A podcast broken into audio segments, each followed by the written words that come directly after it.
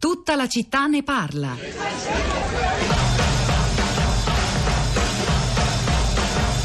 Scegliete la vita. Scegliete un lavoro. Scegliete una carriera. Scegliete la famiglia. Scegliete un maxi televisore del cazzo. Scegliete lavatrice, macchine, lettori CD e apriscatole elettrici.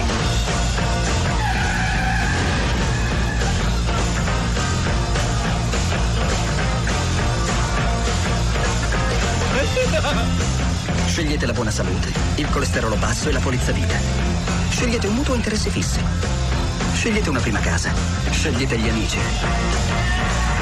Scegliete una moda casual e le valigie in tinta. Scegliete un salotto di tre pezzi a rate ricopritela con una stoffa del cazzo. Scegliete il fai da te e chiedetevi chi cacchio siete la domenica mattina. Scegliete di sedervi sul divano a spappolarvi il cervello e lo spirito con i quiz mentre vi ingozzate di schifezze da mangiare.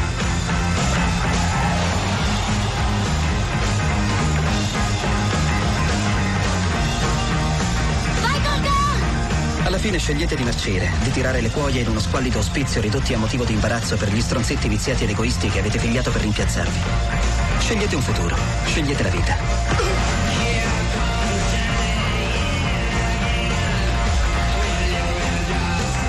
Ma perché dovrei fare una cosa così?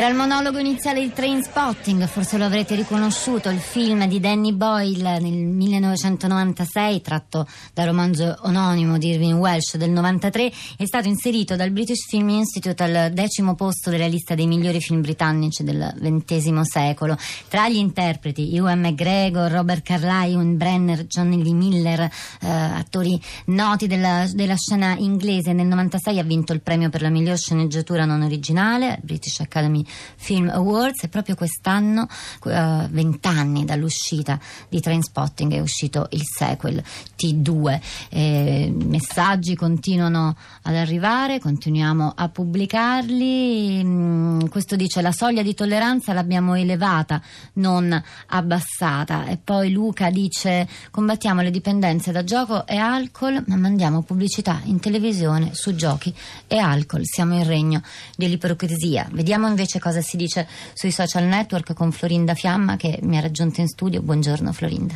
Buongiorno Rosa, buongiorno alle ascoltatrici e agli ascoltatori. Diverse riflessioni sulla nostra puntata, sul tema di questa mattina.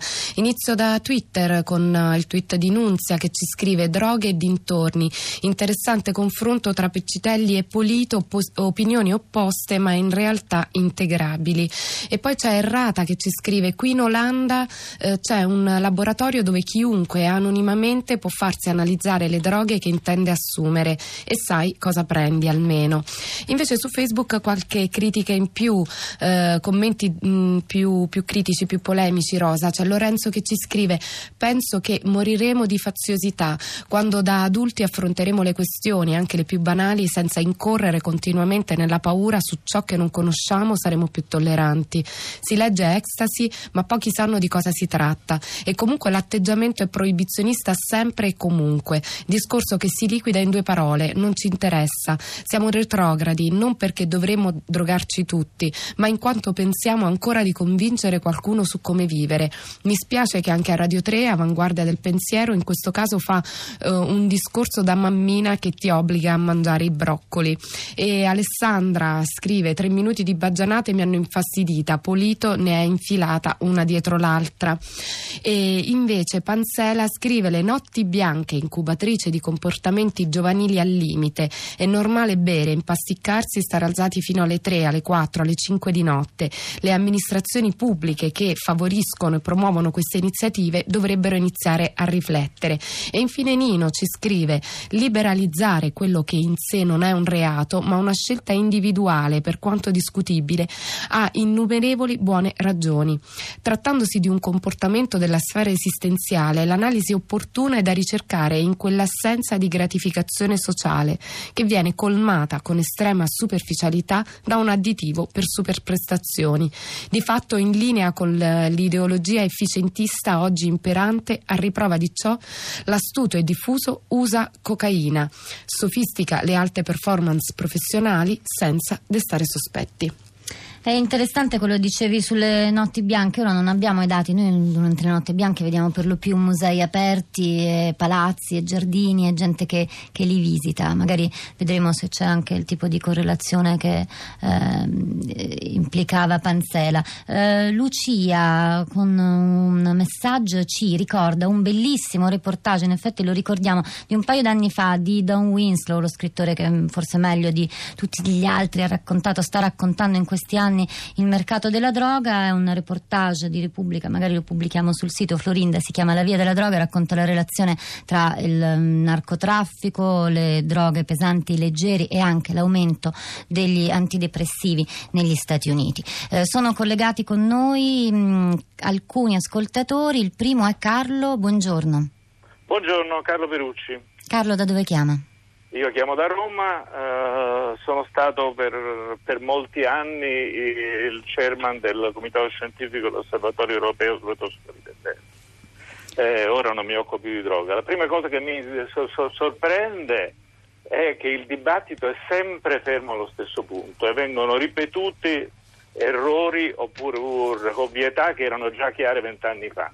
Allora, punto numero uno, i ragazzi che muoiono per strada perché hanno assunto pasticche variamente colorate con variamente stemini non muoiono per effetto della sostanza principale che credono di assumere, ma per effetto di tutte le sostanze con cui vengono tagliate eh, questi, tra virgolette, psicofarmaci non si muore di MDMA, ma si muore per tutte le sostanze che vengono messe in queste pillole.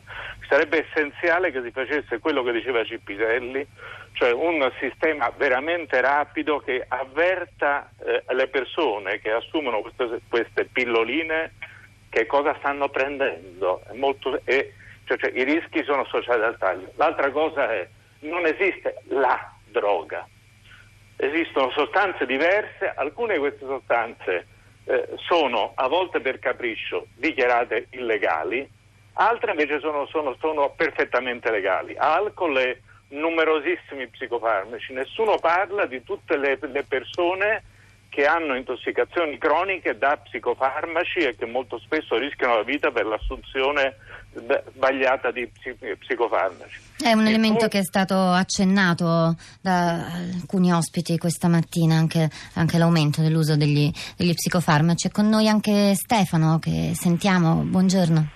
Sì, salve, buongiorno. Io volevo soffermarmi su questo concetto. Innanzitutto ricordare come al di là del triste episodio di cronaca purtroppo i decessi imputabili ad intossicazione acuta, quindi overdose da sostanze d'abuso, in realtà sono nella pratica clinica un fenomeno noto e tutt'altro che rari. Eh, va ricordato che purtroppo questo oggi è ascrivibile ed imputabile ad un fatto. Il eh, giovane che assume sostanze non ne assume una sola, ma è un policonsumatore quindi tende ad assumere nell'ambito della stessa serata, della stessa nottata, tante sostanze diverse tra loro, con effetti farmacologici diversi che tra loro hanno effetto sinergico e che possono tradursi in un esito eh, letale. I ragazzi vanno resi consapevoli che assumere queste sostanze può tradursi in una morte improvvisa. Questo deve essere loro chiaro e devono esserne consapevoli. Grazie. Grazie a lei Stefano per, per, la sua testimonianza, il suo intervento. Florinda. E in un articolo che abbiamo riproposto sulla città di radio3.blog.rai.it, un articolo di avvenire, eh, ci sono tre dati, si apre tre dati, con tre dati per iniziare.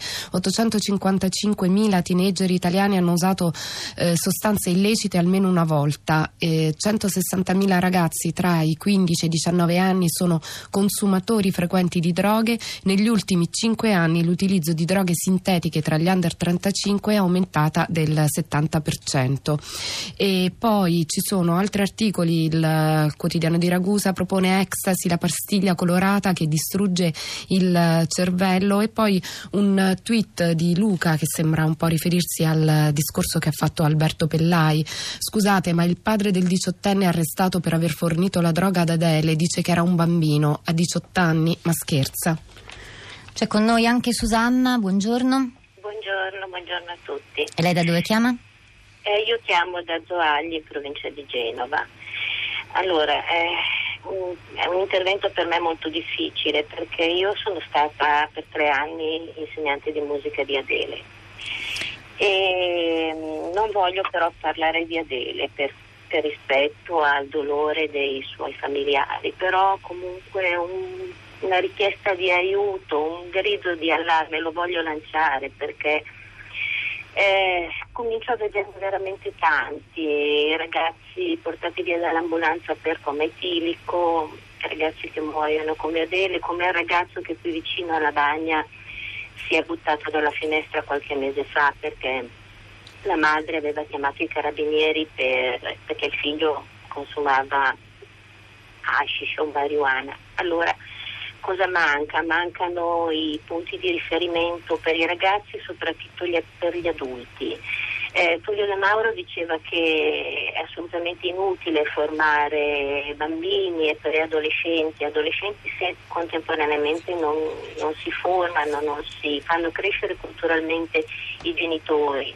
Ed è questo quello che a scuola, ragazzi che vediamo disegnati vediamo, di cui vediamo già il destino che purtroppo più delle volte si avvera perché i genitori senza voler criminalizzare nessuno non hanno più gli strumenti sociali, culturali, manca anche una rete sociale forte per, eh, per, aiutare questi ragazzi in una società in cui mancano le, le prove di iniziazione, i ragazzi le vanno a cercare in modo più sbagliato e non c'è tanto loro un adulto che li sappia supportare. Ci vorrebbe veramente una rivoluzione culturale, scuole aperte tutti i giorni, corsi per i, mm, per i genitori, manca. Susanna, noi la ringraziamo davvero per questo intervento, eh, capiamo quanto mm, possa essere stato difficile per lei, la ringraziamo anche per la, per la lucidità, rispondiamo accogliendo il suo appello, gli spunti che ci dà e ricambiamo con un abbraccio. Florinda. Eh, Mahler su Twitter alla nostra domanda giovani e droghe siamo troppo tolleranti risponde considerato che c'è gente che va in galera per qualche spinello direi proprio di no e infine errata ogni società vuole la propria gioventù sedata e assopita basta che non ci si ribella.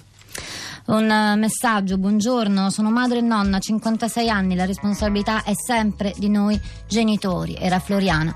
Eh, Rosa Polacco e Florinda Fiamma ai microfoni invece vi salutano, lasciano la linea a Radio Tremondo, a Luigi Spinola e di là dal vetro Piero Pugliese, Gina Collauto, Cristiana Castellotti, Cristina Faloci vi salutano, vi danno appuntamento a domani alle 10 di nuovo per tutta la città ne parla.